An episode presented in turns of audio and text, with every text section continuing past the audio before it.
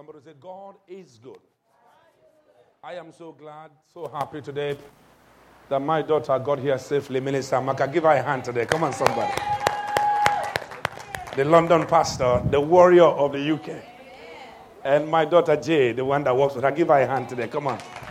Somebody say hallelujah. I say, give them a hand. Come on, somebody.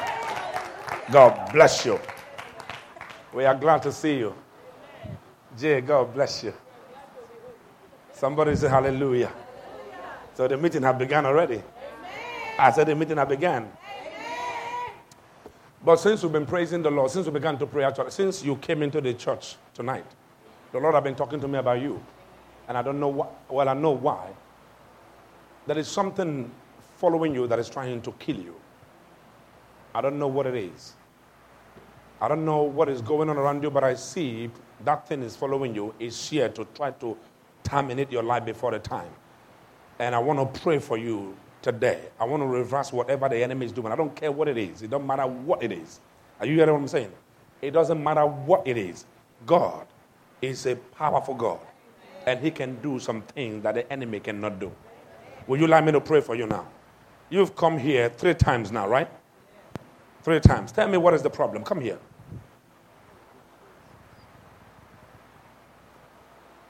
Tell.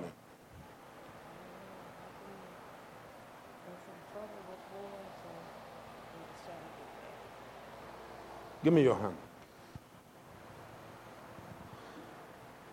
Father, in the name of Jesus.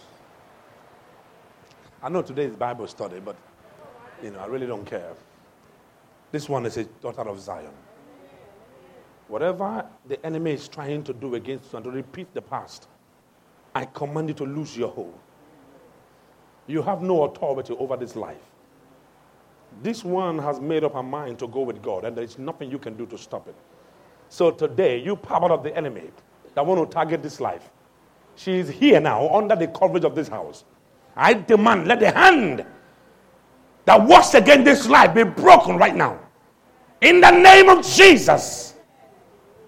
For your new life has begun, and there's nothing the devil can do about it. Today, I erase the shadow of your past. And I command, let your future become a thing that you can see visibly. For the prayer you have prayed is being answered right this minute. In Jesus' name. Take a seat. Somebody say hallelujah. hallelujah. Somebody say God is awesome.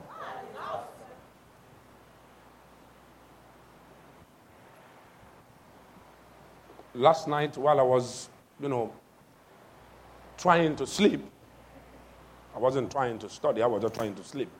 Somebody say amen. But the Lord did not allow me to sleep. He wanted me to study. And I, I went upstairs to begin to study. And He gave me a word that I want to just drop in your spirit today. Somebody say amen. And the word He gave me was really, and he, it's, it's like God was really serious. It's like a serious information that we need to hear.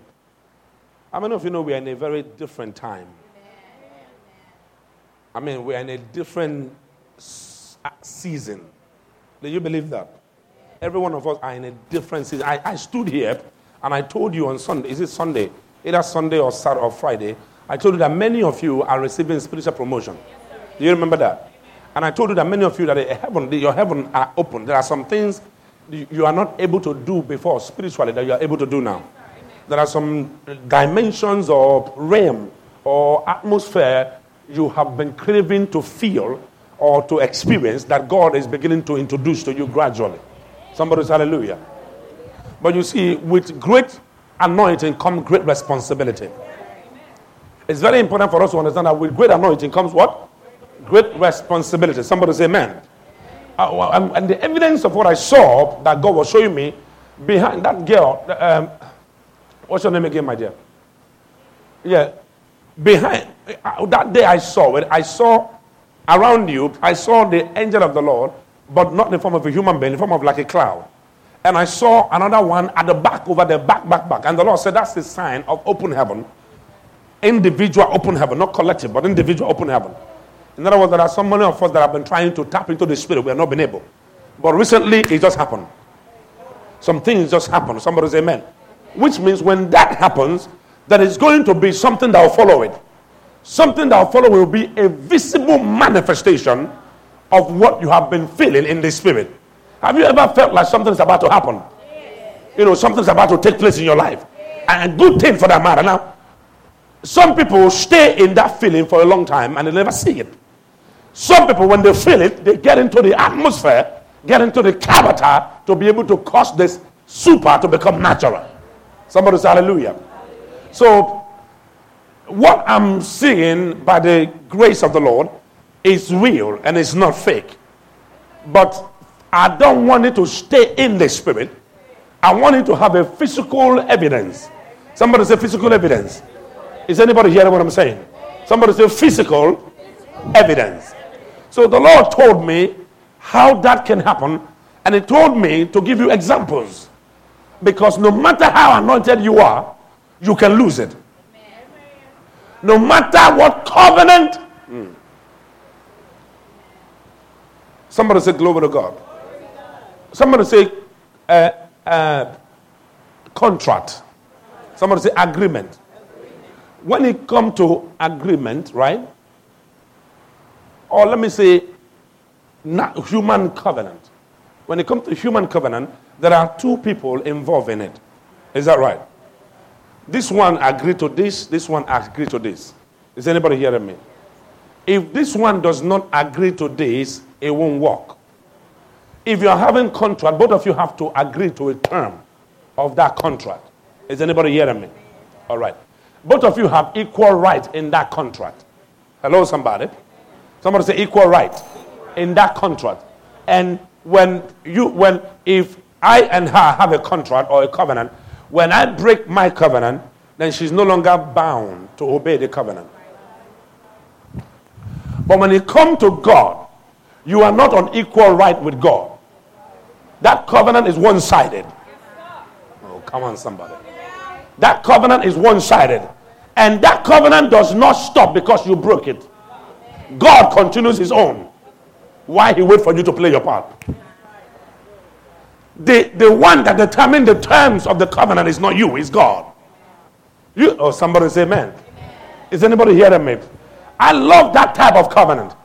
Because I don't want to determine the terms of blood covenant between me and God. I want him to tell me how it's going to look like.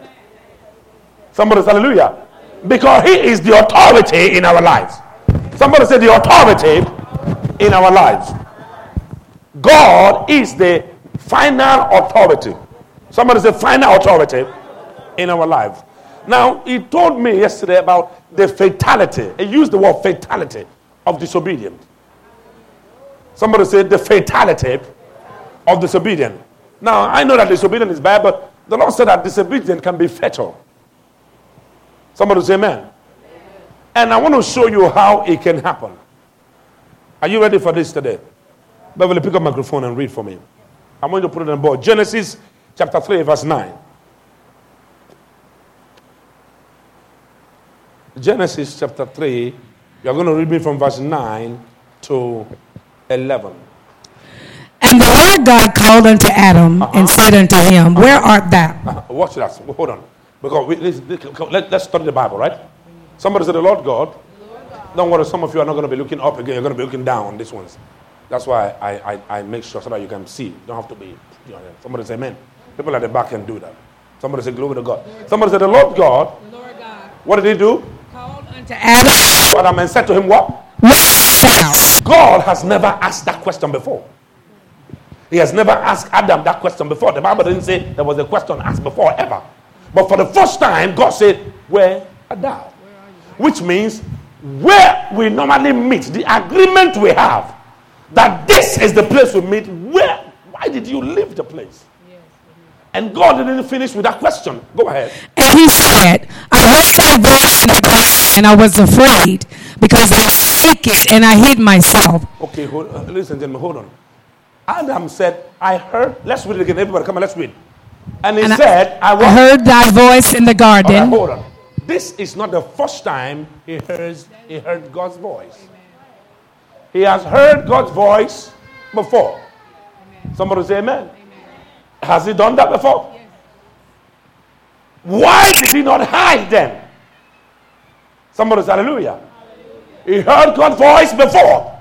Why didn't you hide them? Why are you hiding now? This is a voice you know, you are familiar with. When the voice comes before, you are excited.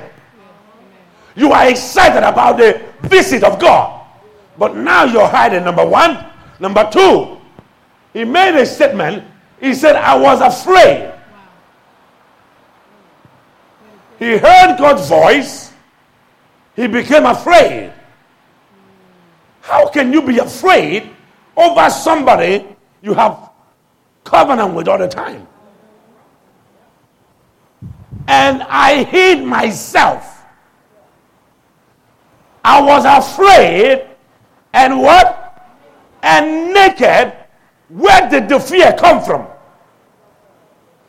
Because God did not create you with a spirit of fear. Where did you get it from? Something is wrong. So God heard the word, I ran, afraid, and naked. God says, something is not right because that's not Adam. Because the one I made doesn't fear, can never be naked. Somebody say amen?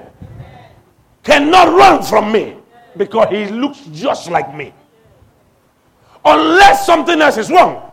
And the next thing, let's read. God said what? And I'm sorry. And he said, Who told you that thou was naked? All right. Somebody say amen. amen. Adam, what brought fear to you? What made you begin to hide from me? What made you run from me? Why is it that I'm trying to save you, you keep running? I'm trying to help you. I'm coming close to you, but you're running from me.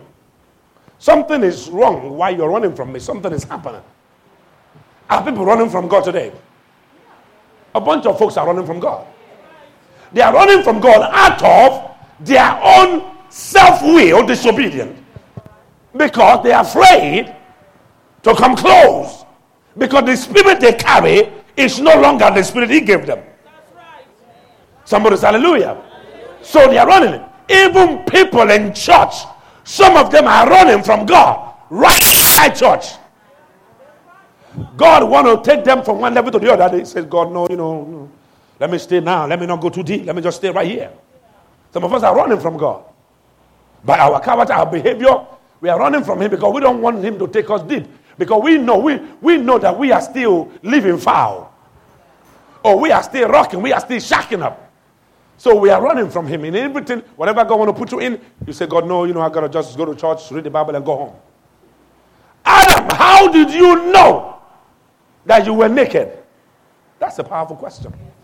If you are naked, you know you're naked now. What kind of question is that?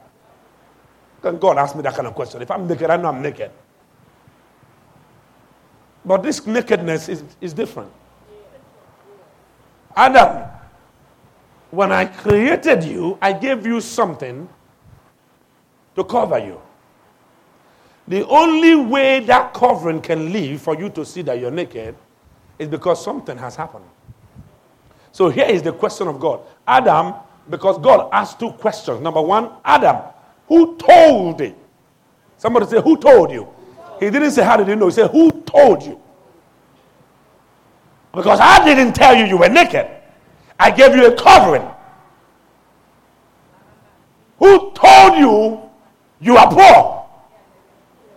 Who told you you can be healed? I did not give you such a doubting spirit. Who told you this is your life forever? Who told you you cannot get married? Who told you you are going to repeat history of your parents in your life? Who told you because somebody died before their time in your life, you are going to die before your time? Who told you that? Because in my book, I didn't say that to you. Who told you that your life will not become a testimony? Hallelujah. Who told you that? Who told you that you're going to be alone forever? Who told you that there's no help on the way?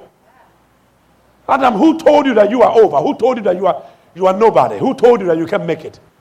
Who told you that you were naked? Who told you about shame. Who messed your mind up? Who affected your mind to make you begin to believe in a lie? What happened? Why are you speaking a language I never gave you? Who told you that you were naked? Now, here is God. Here is the next thing because God knows that the only way He can know that He was naked is by disobedience. The next question, I told you two. Second question, uh, have you? Is that right? Have thou eaten of the tree whereof I commanded thee that thou shouldest not eat?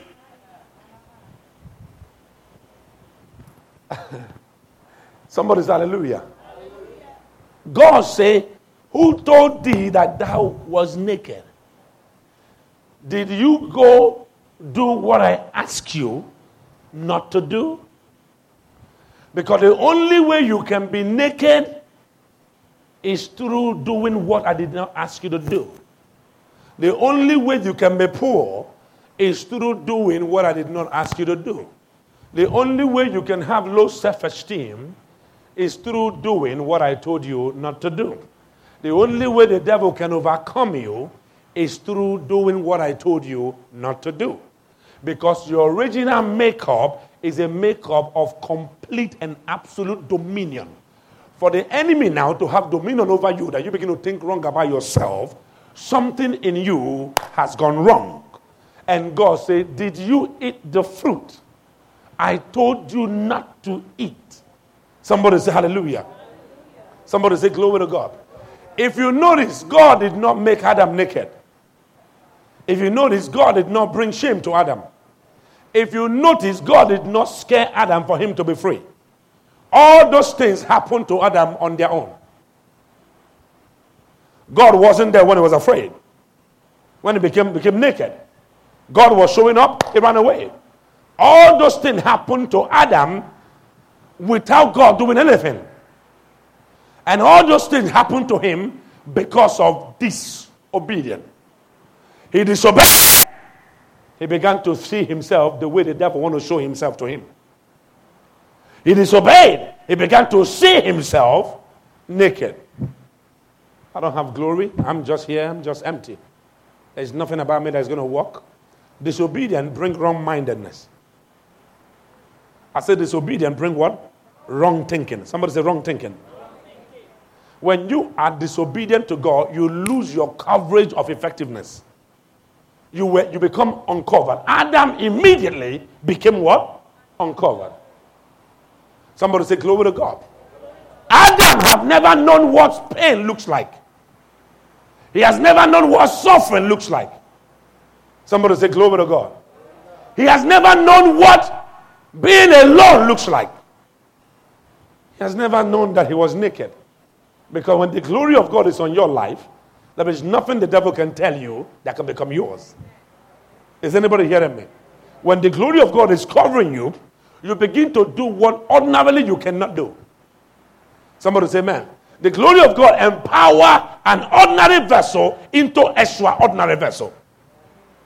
So Adam God said, You've eaten the fruit. Adam made an excuse. Is the woman thou gavest me? Whatever, whatever, whatever. Somebody say amen. But the thing is that until he disobeyed, he was not naked. Until he disobeyed, he was not afraid. Oh, come on, somebody. Until he disobeyed, he did not look at himself like ordinary person. Until he disobeyed, he had nothing that he needed that was not there. Until he disobeyed, he was a king.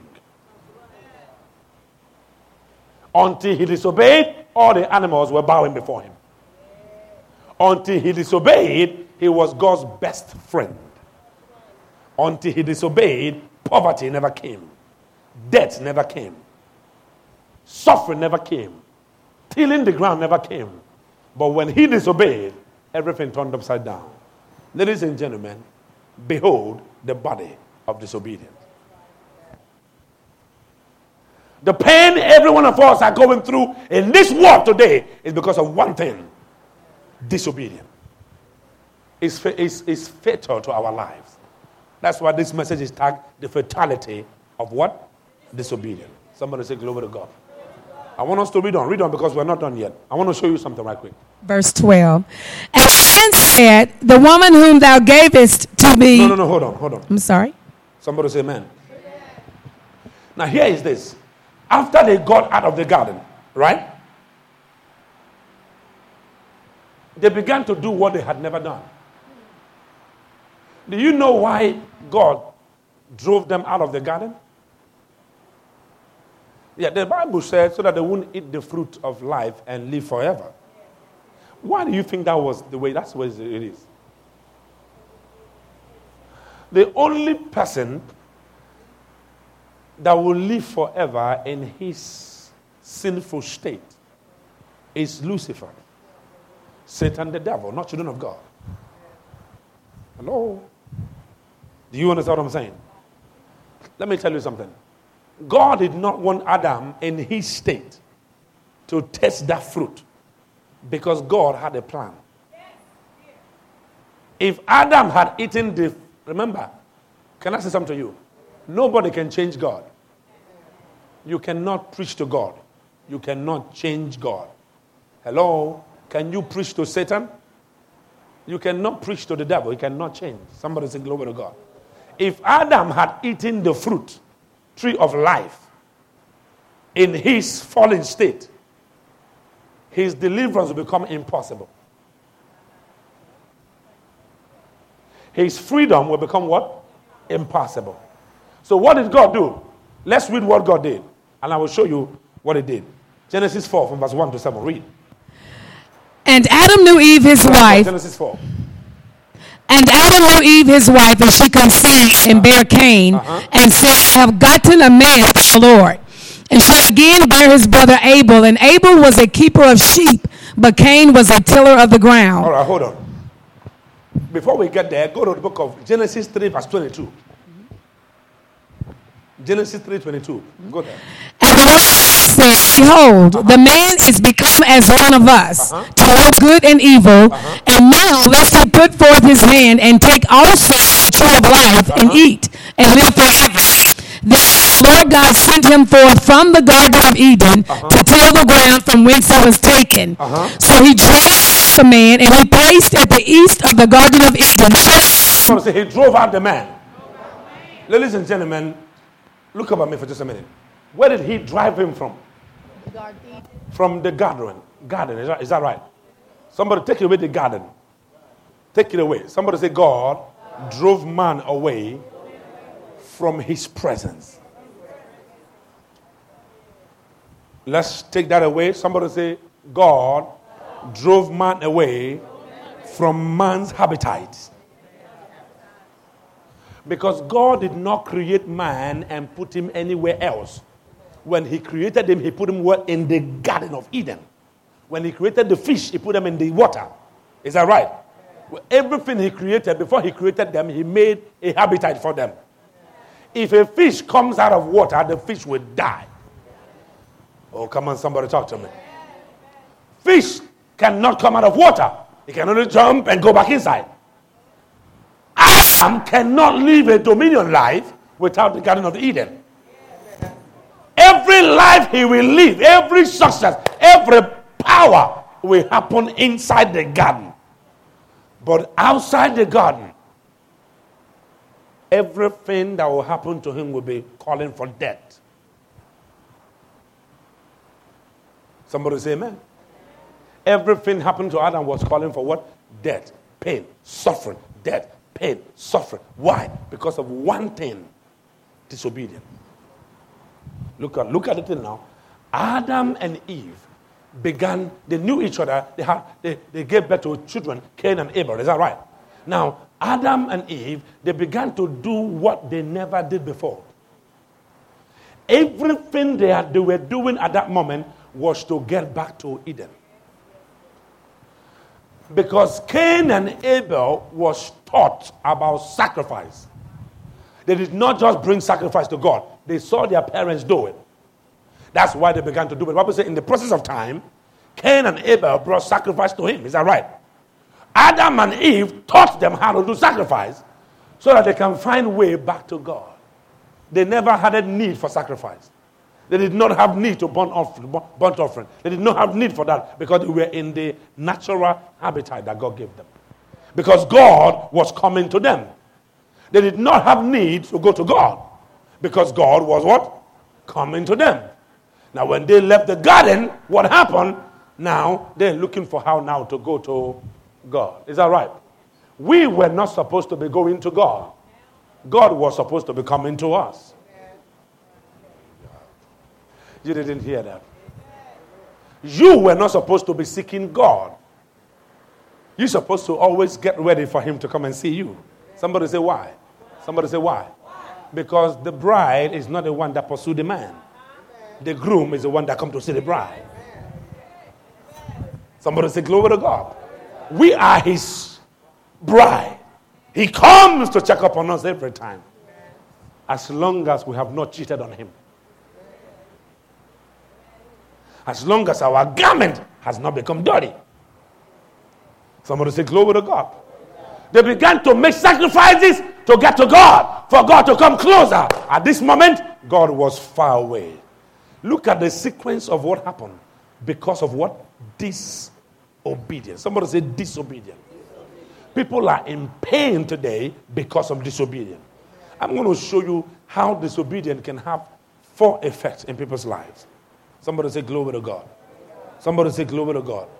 Sin is based entirely on disobedience. Plain disobedience. Sin is based on what? Disobedience. That's what, what sin is.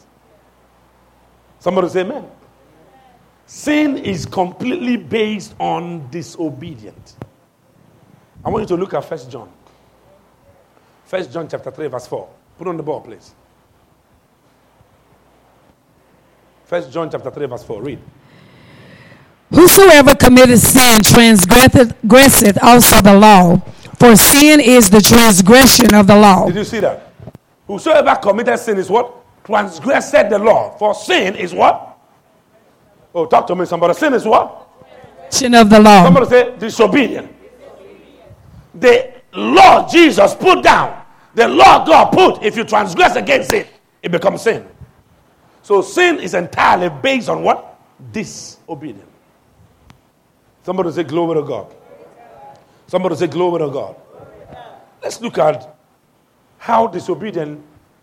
Uh, you've seen, first of all, how disobedient uncovered Adam. Let's look at somebody else that was uncovered. Go to 1 Samuel chapter 15. 1 Samuel chapter 15. Somebody say amen. How many of you are getting blessed today? 1 Samuel 15. I want us to read verse number 16 to 26. Keep reading. I'm going to stop you, but keep reading. Yes, sir. First Samuel 15, verse 16. Uh-huh. Then Samuel said unto Saul, uh-huh. Stay, and I will tell thee what the Lord hath said to me this night. Uh-huh. And he said unto him, Say on. Uh-huh. And Samuel said, When thou was little in thine own sight, uh-huh. was thou not made the head of the tribes of Israel? Uh-huh. And the Lord and the Lord appointed to be king over Israel. And the Lord sent thee on a journey and said, Go and utterly destroy Uh-huh. the Amalekites and fight against them until they be consumed. Somebody Say utterly. Somebody say utterly, completely. Somebody say completely, completely. Totally, totally. Destroy. Destroy.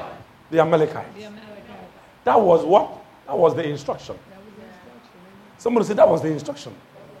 Let me tell you something. Disobedience is not just to God. You can be disobedient to your pastor. When your pastor said, Take this water, put it on top of the fridge, don't put it on top of the chair. Put it on the fridge, not on the chair. He didn't say chair, he said what? Fridge. Even if you took the water in obedience and put it on the chair, when he said fridge, you are in disobedience. People only think that disobedience to God is to bring judgment. No, no, no, no. When God put you under authority, that authority you must submit to it and obey the authority. Oh, let's go on. Let's go on. Let's go on. Somebody say glory to God. Somebody say hallelujah. Somebody say hallelujah. He said, destroy all of them. Let's read on. Let's see what he did. Wherefore then did thou not obey the voice of the Lord? Why did you not obey what God told you to do? Look at what he said. But did fly upon the spoil and uh-huh. did evil in the sight of the Lord. Uh-huh. And Saul said unto Samuel, Yes, I have obeyed the voice of the Lord. Watch that. Watch the pride. And have gone the way which the Lord sent me. Watch the pride. God said, utterly destroy them. He went there, he killed all of them, and kept the king alive, and kept the sheep and the oxen alive. And he came now, the prophet told him, Why did you not obey God? He said, I obeyed God. Oh, I did what he told me to do out of pride. He knew he failed God. Somebody say hallelujah. hallelujah. And here is what happened. God only listens to you when you admit you're wrong. Mm. God don't listen to you when you are thinking you're right. Because you become argue, in argument with him. Go ahead. Okay, and have brought Agag, the king of Amalek, and have utterly destroyed the Amalekites. Can you see that? I brought Haggai, the king of Amalek. You did not know without king there is no domain. Without a king there is no kingdom. If the king is alive, the kingdom is alive. Can I tell you what makes a kingdom a kingdom? If a king is here, right? This place is empty. A king is here. That place becomes a kingdom. It don't matter whether nobody is there. If the king move from here and go here, that place he is, he, he becomes what? A kingdom. So the people don't make up the kingdom. The king makes up the kingdom. Because everything in the land belongs to the king. Oh, come on, somebody. So when you kill everybody in the land and leave the king, the kingdom live on. Somebody hallelujah. Because in the hand of the king, there is a key to the kingdom, and it's called scepter. The king must have it. As long as that scepter, the king is in the position and the king is alive, that scepter only answers to the king. And when Saul did not kill the king, he kept the kingdom alive. And God said, Why? Because God was angry at, to the Amalekite. Why do I know that? When they came out of Pharaoh's house, the first enemy they met was the Amalekite. And God said, I will never forget what you did to my people. Oh, somebody said, God is a warrior. That's why nobody should mess with you because when God comes, he can't go back until your enemies are vanquished. Somebody say hallelujah. Somebody tap your neighbor, say neighbor, please don't mess with me. Oh, come on, come on, say neighbor, please don't mess with me. I beg you, don't try it. when you are a child of God and you stand with God, no witch is able to smell you. If they try, they will die the same day they try. May your enemies fall before you. I said, may your enemies fall before you. So, Saul now, read on, let's see what Saul said. Verse 21. Uh-huh. But the uh-huh. people took of the spoil, sheep and oxen, uh-huh. the chief of the things which should have been utterly destroyed, to sacrifice. hold on, my dear. He said the people. Not me, the people. Somebody said the people. Okay, hold on, hold on. Somebody came to me some time ago, not this year, but he said to me, Apostle, your members are wearing pants. That's a sin. You're leading them in sin. He said, Your lenders are wearing gold, are wearing making their hair. Let them, let them not to make their hair. The Lord said, I should tell you, let them to stop making their hair and to stop wearing gold and to not uh, glory to God. Somebody say, Glory to God. Now, I am the prophet of the house, and I'm not a weak one for that matter. You don't come into my house and tell me what to say the Lord. I will tell you what God is saying about here. God is going to become out of order if he passes me by and go tell you about the ministry before telling me. And the person say, eh, and I came to church and I told it. I said, somebody came to me and told me to tell you I'm not to wear gold no more. Whatever, y'all. So you are a sinner. You are a sinner. Oh, you are a sinner. You are a, all of you are going to hell because you are not wearing pants. The people was trying to tell me what to do, just like the people told Saul what to do. When you are a leader and God gave you an assignment, before He gave you that, He didn't consult the people. He told you. Oh, come on, somebody. Now, the people can advise you. Don't know if you have seen me say when we come to workers' meeting, I say suggest. I say sometimes your suggestion, I'm going to put it somewhere. Don't know if you heard me say that. I say, suggest, sometimes you suggest, I say leave it alone. I said, don't worry about it. And I said, okay, I'm going to do that, but not now. Don't know if you know that. I don't look at how you feel about that. Do I look at it? I'm not going to look at you. Oh, I suggested Apostle didn't take it. I, I don't care. You can frown till that kingdom come. I don't care. I, I, mean, you can frown. Your nose better be wider. Let your nose become wider and bigger. I don't give a care because you know why? Because you are not going to answer God. I'm going to answer Him. Somebody say, "Man." And some of you, you are you, you are used to me now. You know that I'm I'm I mean I don't mean any harm, but if you think so, that's your business too. I ain't got time to explain that. The moment you say, I say, um, Apostle, what about that? I say, um, don't worry about it. We'll move on. Because I know why. I'm, I know why. If I make a mistake, let him deal with me. Church need to understand how to be in order. If not, witches will rule the church. Somebody come and say, It's Apostle, I want you to build a prayer house. I want to lead it for you. I want to be there. I want to lead your prayer house. God told me. I said, Glory to God. God bless your mouth and your teeth too. They are beautiful. I said, Let me t- pray about it. Let me think about it. I said, God, what do you say? God said, Leave it alone. I kept quiet. The person came to me and said, Apostle, what about it? I said, There's nothing like that. And after, after a year, the person left the church. I said, Good. I thought you said God told you. How would you have led it if I kept you here, if I didn't do it? Somebody say, Amen. So listen to the people. Who did God deal with? Did he deal with the people? Come on now, talk to me. Did he even talk to the people about the issue? He came to Saul. Guess what? He uncovered Saul. Read on. Let's see what he did to Saul. Somebody said disobedient. Go on. And Samuel said, Hath the Lord great delight in burnt offerings and sacrifices, uh-huh. as in obeying the voice of the Lord? Uh-huh. Behold, to obey is better than sacrifice, uh-huh. and to hearken than the fat of rams. Okay, go ahead. For rebellion is as the sin of witchcraft, uh-huh. and stubbornness is as iniquity and idolatry. Somebody say stubbornness. How many of you are stubborn? Yeah. Stubbornness is as iniquity and what? The stubbornness he's talking about is the stubbornness that show up over an authority. Yes, they tell you to do you are stubborn, you're dogged, I'm going to do it the way I want to do it. No, no, no, you cannot do it like that. You must follow what? Instruction. Somebody say instruction. Somebody say instruction. Oh, come on, somebody talk to me. Somebody say instruction. Some of you ran away from home. Look at how your life turned out.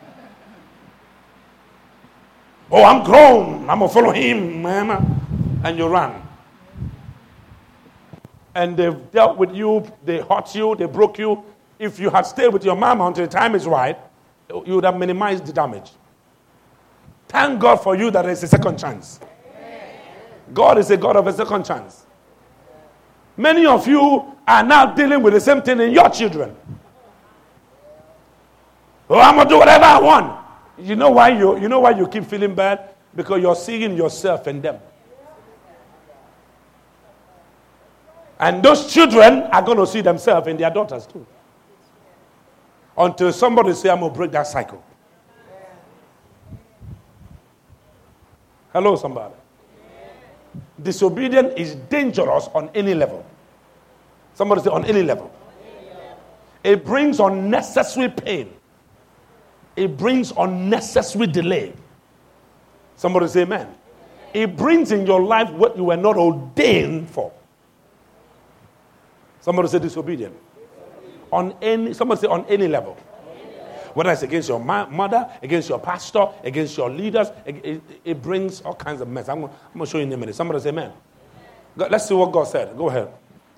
Because thou hast rejected the word of the Lord, he hath also rejected thee from being king. Verse 24. And Saul said unto Samuel, I have sinned, uh-huh. for I have transgressed the commandment of the Lord uh-huh. and thy words, because I feared the people and uh-huh. obeyed their voice. Uh-huh. Now therefore I pray thee, pardon my sin and turn again with me, that, that, that I may worship. I feared the people and I, I obeyed their voice. Somebody says, I fear the people. That is what almost 80% of American pastors are doing. They are scared of the people, so they are telling them what they want to hear. I, I, was talking to Marvin, my daughter, today. I heard a story that I never heard before. You know, about Jamal Bryant. You know, and I said, God, what do I do with this? The Lord said, Tell your people to leave it alone. Somebody say, Amen. They brought the DNA test, they brought whatever. The girl in California came out and said, This is Dutch son, whatever, last this year. Somebody say, Man. I say, I say, I told my I said, when did this happen? I said, just a minute. I said, oh, okay. But you need to understand. I told you there is a way a pastor should operate. Somebody say, Amen. Keep your mouth out of it, okay? Just give God praise and move on. All right? Somebody say, Glory to God. Many pastors are scared of the people and they are no longer going to God for consecration. They are forming messages that will make them happy. Use a friendly message. Preaching them happy and preaching them to hell. And that is when, by doing that, they are committing sin against God. And guess whose God is coming to judge? The pastors. I fear the people and I hearken to their voice. If I preach holiness, they will leave. Tithe will go down. How about letting it go down? Let God do what He wants to do. Guess what happened? God does say, I have rejected you from being king. Somebody said, God rejected Saul. Now, the moment that word left God's mouth, guess what happened? The dome that was covering Saul, giving him grace and victory, lifted up.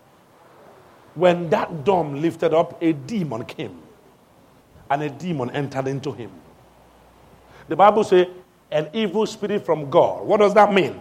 God allowed a demon to take him over. Somebody say, Glory to God. What kind of spirit is in your life, ransacking your life because of disobedience? What kind of spirit is attacking your finances, attacking your health, attacking your environment because of what you did that you were not supposed to do? God is speaking, do right, do this. It is for your own good. But many of us are doing what makes our flesh feel good and is bringing a spirit to our life and destroying our lives. Somebody say, Glory to God. When you tell somebody, stop shack, stop smoking weed, they keep on doing it, right? Guess what it leads to? It brings a bunch of dangerous stuff. Weed is a gateway drug. Stop doing crack, they keep doing it. Guess what it brings to their life? It brings a bunch of demons into their lives. Stop keeping boyfriend and girlfriend. They keep on doing that a demon moves in. I told you, sin is just disobedience, and it brings all kinds of spirit.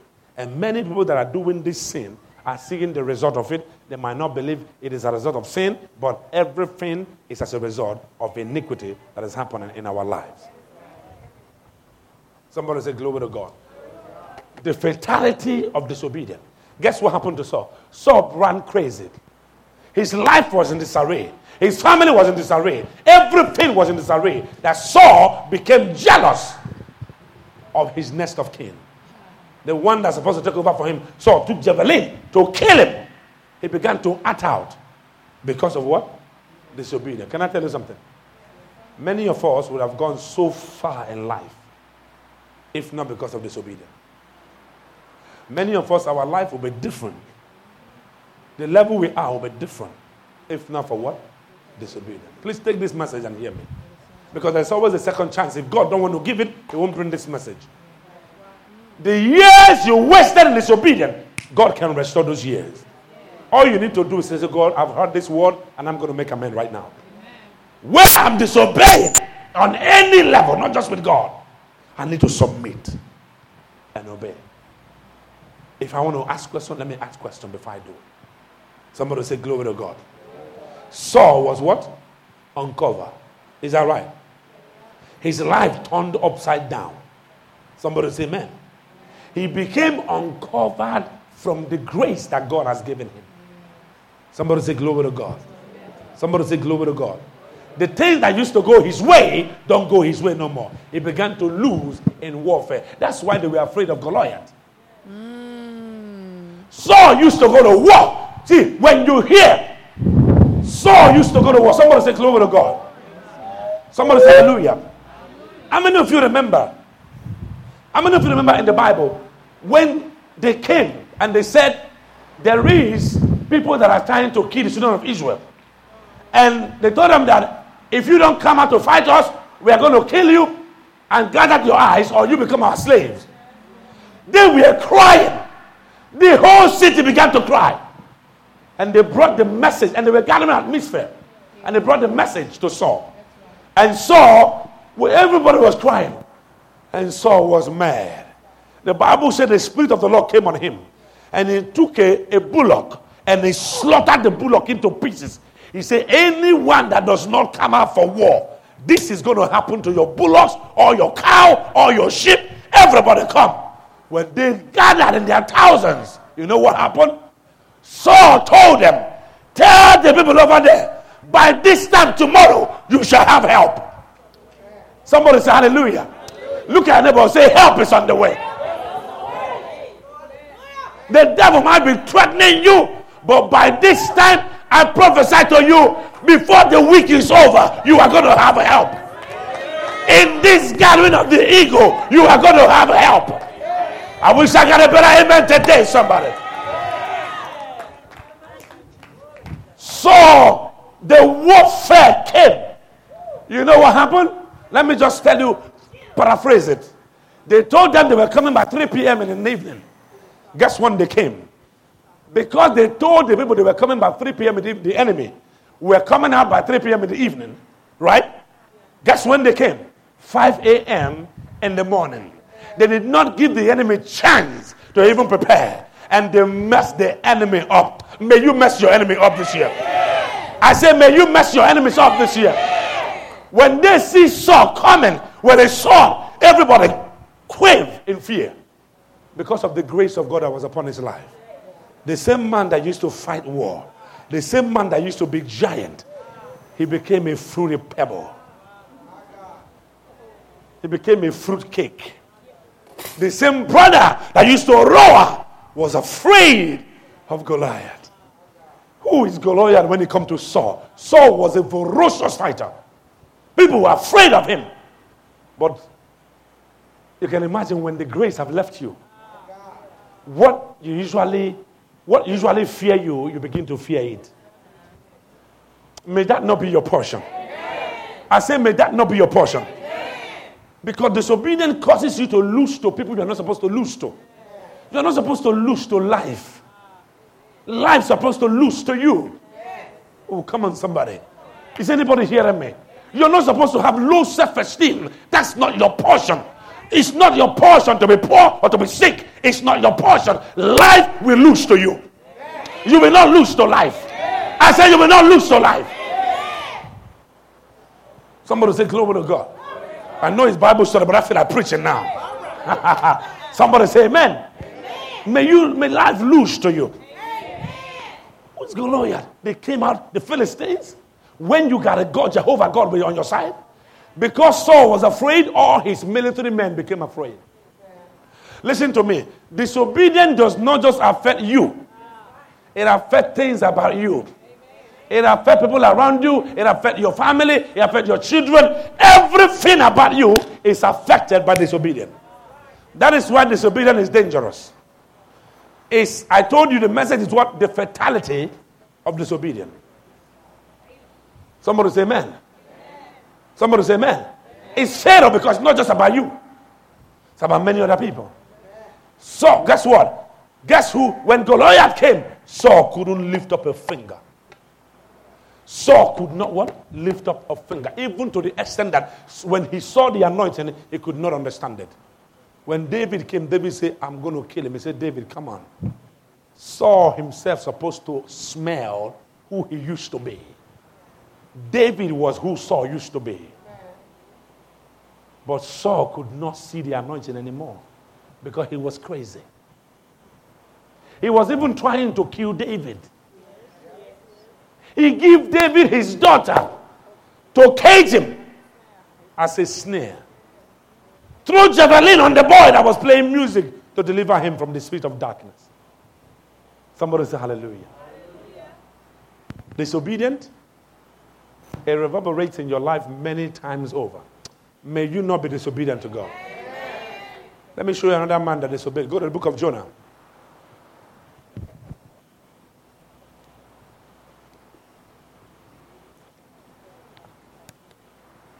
This type of message You receive it with humility. You receive it saying, God, help me not to be disobedient. Can I say something to you? Even to your pastor, just like me, your joke around me should not be insulting. No matter how familiar, you don't raise your voice at me as your pastor. Raising your voice is a sin. You raise your voice at your pastor, that's disrespectful.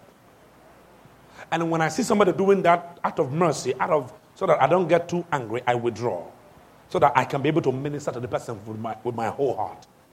Because I don't want the person, I believe that the person don't know better. That's why. But I shift to make sure this person is helped. The person might see it as a wrong thing, but it's necessary. Because I can see that the person is not mature enough to handle closeness without disrespect. You can be close to a pastor, but I don't mean you should take him for granted.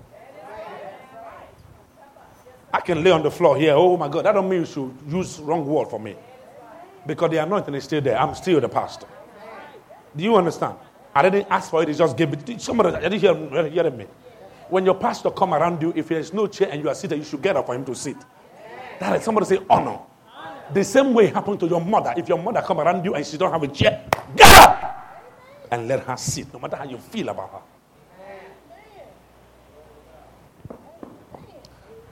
I know they didn't teach you nothing about that. Somebody say, man. When you get to the store and you see an elderly person struggling with a cart, drop yours and carry hers. I do that all the time. You know, elderly people come to shop in the night. My wife sent me to the shop 12 midnight sometime because she knows I ain't sleeping. 12 midnight, at 1 a.m. Say, honey, are you still praying? I say, yes, say, pray to the shop. You know, pray to the shop and. I go to the shop. I go there. I see some elderly people. I say, ma'am, let me help you with that. Because, I mean, they are, some of them are 80 years old. If I want to live as long as they live, I must help them to tap into the anointing. Oh, you don't understand. Somebody say mystery.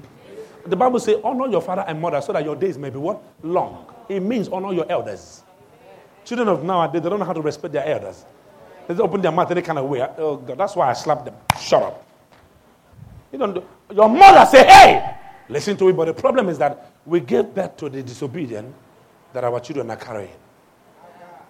Oh, check you where you live with your mama. That's how they're living with you. It's not that, come on now, don't, don't try to pretend like you don't know what I'm talking about. You know what I'm talking about. Man, even if you were stubborn, when you are stubborn, your eye turn red. Some of your mama is afraid of you. And some of you, you run away because your mama didn't treat you right. But no matter how wrong they are, you must still give them respect. No matter how wrong they are. I'm not saying they are not, they're never, they're never wrong. No matter how wrong they are, they, you, they deserve what? Respect. And mothers, you got to know how much you push your children. Don't push them too much. Because you give them no choice. You make it easier for them to sing. Somebody say, man. Many of us in here, in this nation, does, have not learned how to honor a man of God. Honoring a man of God don't mean you got to give him money. You must, somebody say, honor your pastor. If I am your pastor, you owe me double honor. Somebody say, double honor. You don't have to give me a dime. Somebody say, amen. Just because I bring you to my house, don't mean you have to shout or talk to me any kind of way. Not because we eat together or we go out together or we whatever. It's because I want to hang out with my daughter or my son. You should still have honor if you are smart and if you understand the word of God. Saul was crazy, yet David had honor. Saul was out of his mind. David, he said, Who shall lay hand against God's anointed and not be guilty? People don't understand that. Somebody say amen. You don't call your pastor by his name. Hey, Apostle Kingsley. No. you can say apostle. Hey, man of God. There are some honor you have to give. That's why when I see children call their mother by their name, it repulses me. You don't call your mother. Fear won't let any of my daughters call you. They, they say, say Beverly. Ooh, my three fingers will imprint in their butt. Oh, I'm not. Beverly? Oh, no, no, no, no, no. Oh, they see Tasha. Oh, Tasha. You will Tasha your last that time. You must say Auntie Tasha, Auntie Beverly. Are you hearing me? You must put something respectful at the back. Not just, not for Beverly, for them to learn too. Because I don't want them thinking that you can call somebody name that. No, no, no, no. I want them knowing that everybody deserves respect. Somebody say amen. And I, you, your mama can send you, go and do this. You say, hmm, I, I hear that some of you give your children money to do chores for you.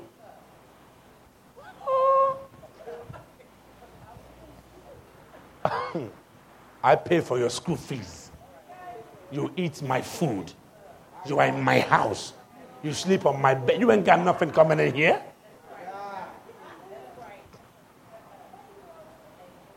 I'm teaching my daughter how to wash plates now. How to wash dishes. She's six years old.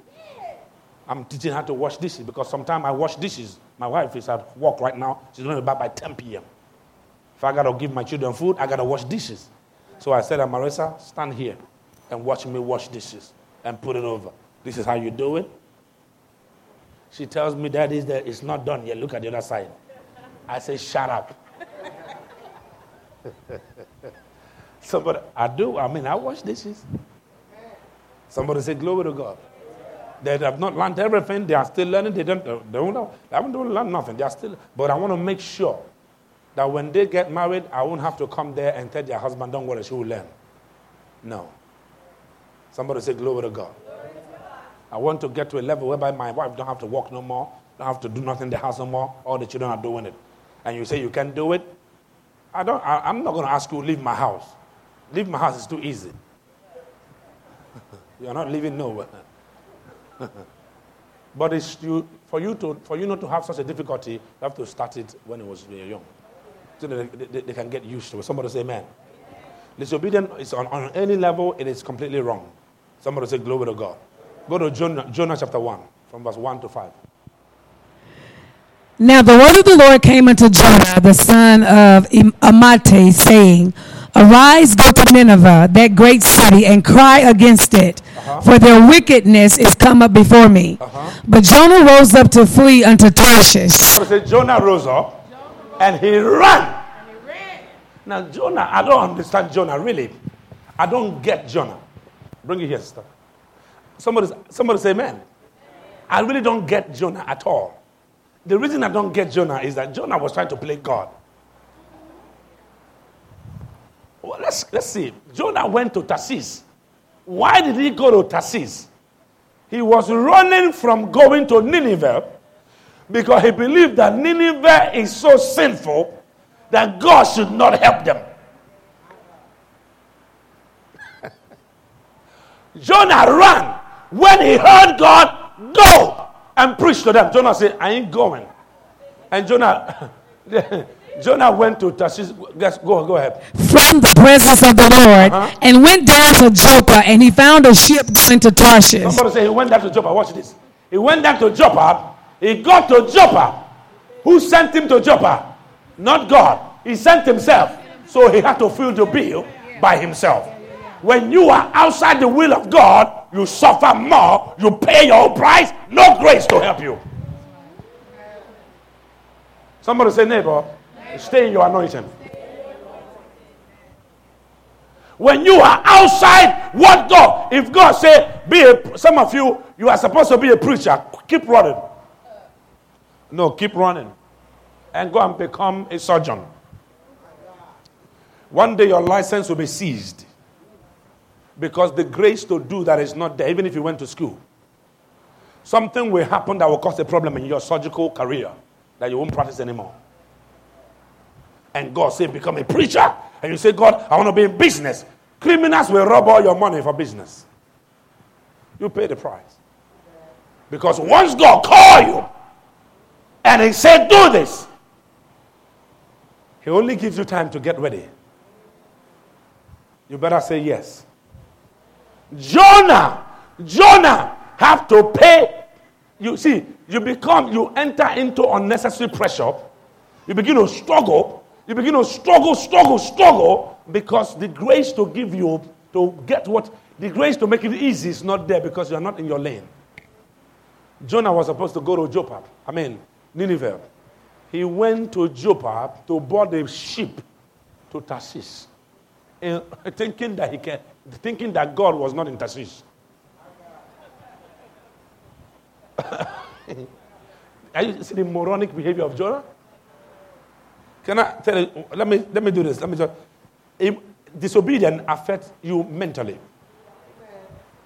Jonah wasn't thinking straight. How can you run from God? You run from, you went to Joppa so you can board the ship to Tarshish, like God is not there. Jonah knows better than that. But he was disobedient, he couldn't think straight. Somebody say, Glory to God. If God say, Go that way, you go this way, you are in trouble. That well, if you go this way, you are going to suffer because God is not going to help in that area. This is where your grace is.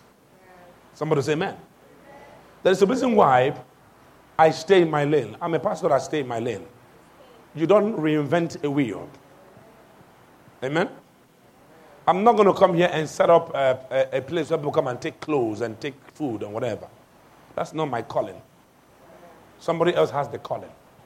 If there is food here, we'll take it over there for him to give them. That's his calling.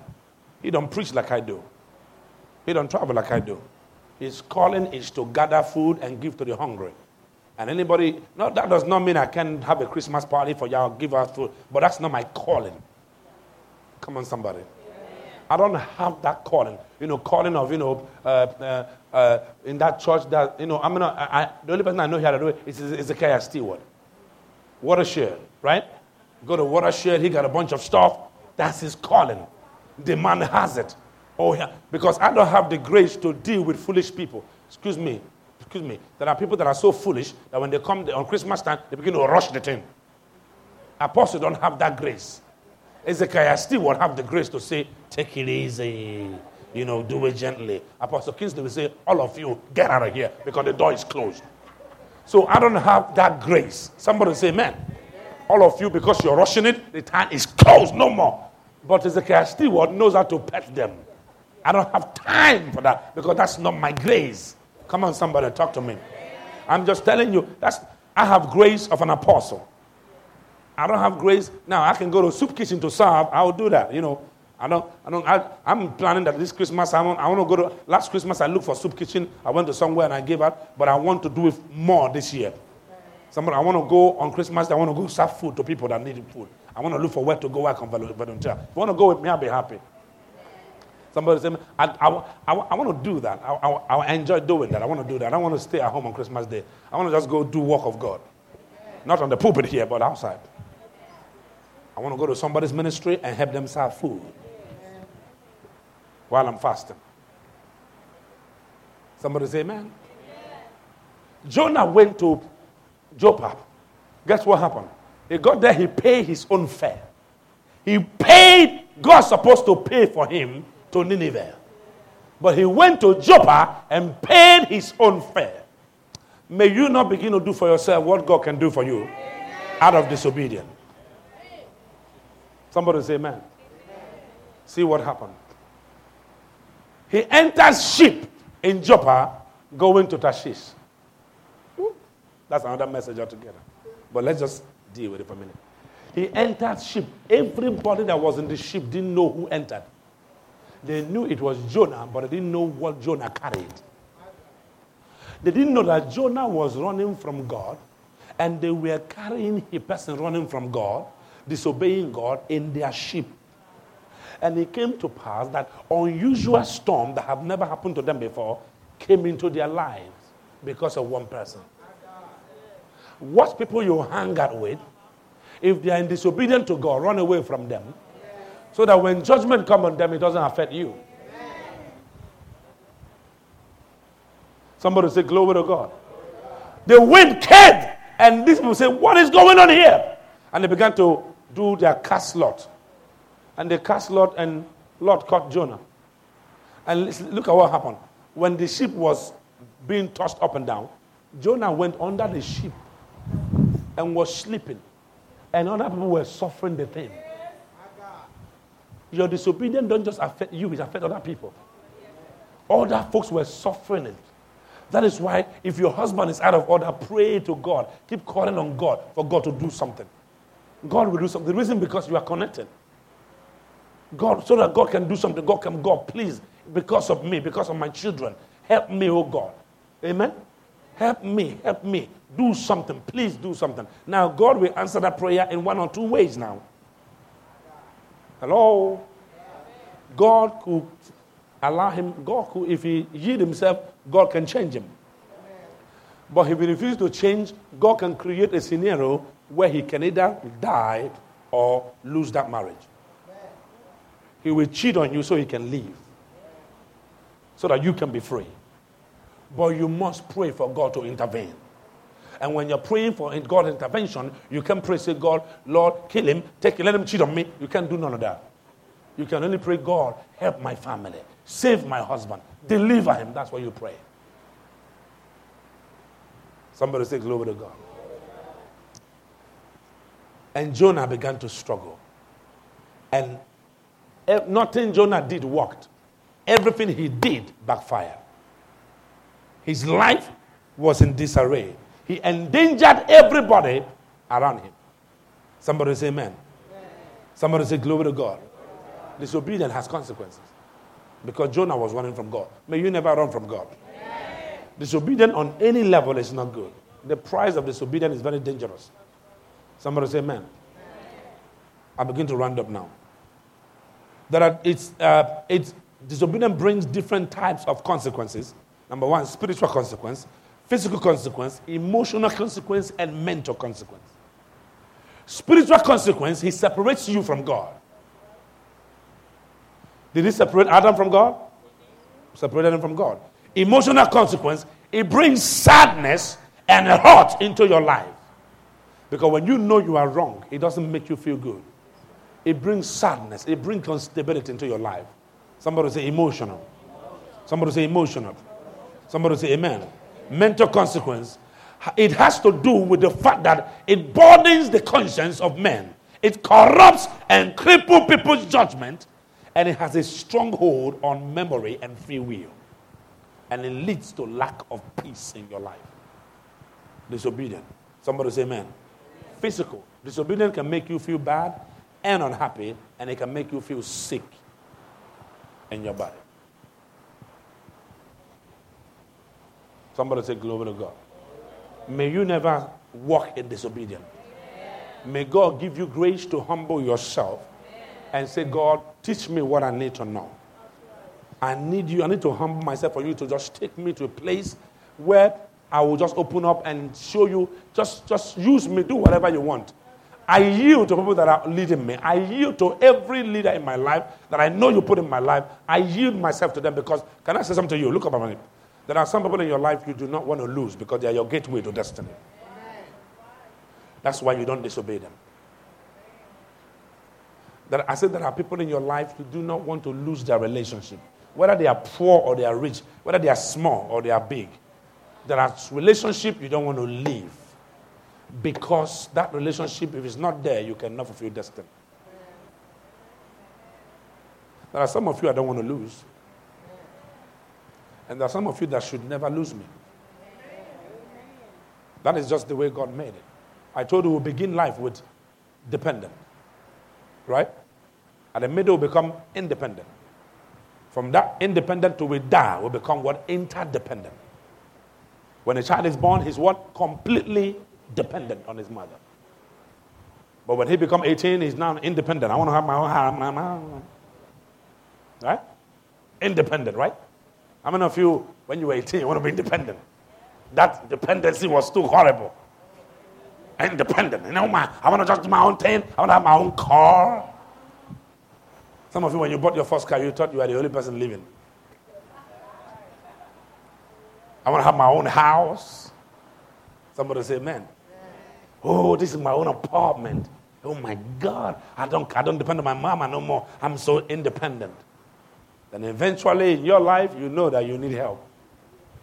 That life from that time, when you pass that stage and you until you die, we all are what? Interdependent. You depend on each other for life to be easier. That's why don't have enemies. You don't know where God is going to meet you.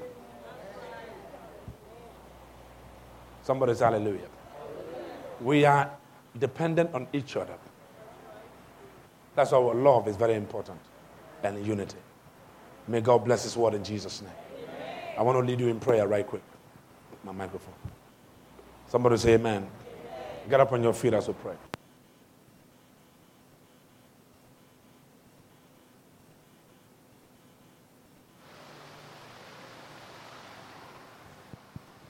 I want us to pray that God, every seed of disobedience in my life, let it be cut off. If there is anything I have disobeyed in, I repent of it right now. Open your mouth and pray. I don't want you to whisper, I want you to pray. Come on.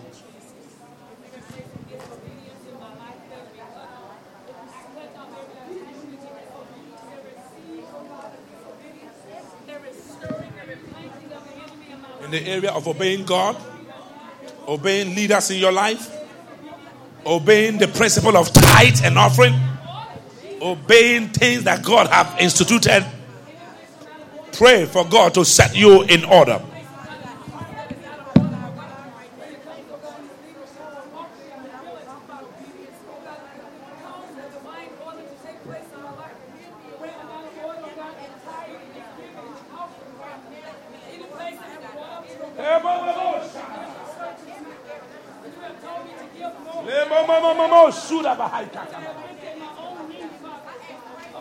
Really? Pray, pray. Lord Jesus, deal with us, Father. Break every seed of rebellion. Break, Holy Spirit, break.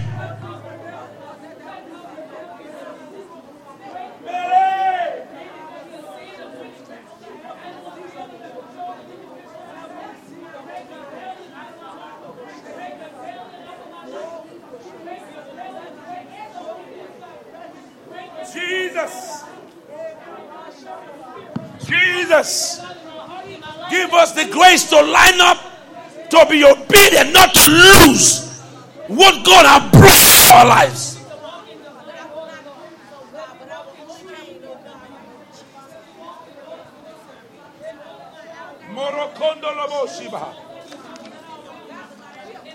For disobedience can be fatal in your life.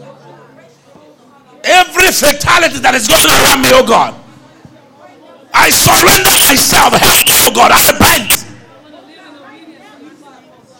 Every coverage that I've lost, everything that I've lost, every dominion power that I lost, give it back to me. I line up with you, Father.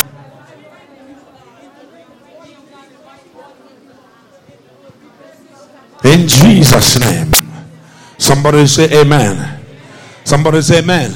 Somebody say, Father, today, everything, anytime I have walked in disobedience or rebellion, Lord, I, am sorry. I submit myself to you, O Lord, and to the authorities you are spiritually placed in my life. I do not want to lose my track of destiny. I rebel against rebellion. I rebel against rebellion. And I saw in my in in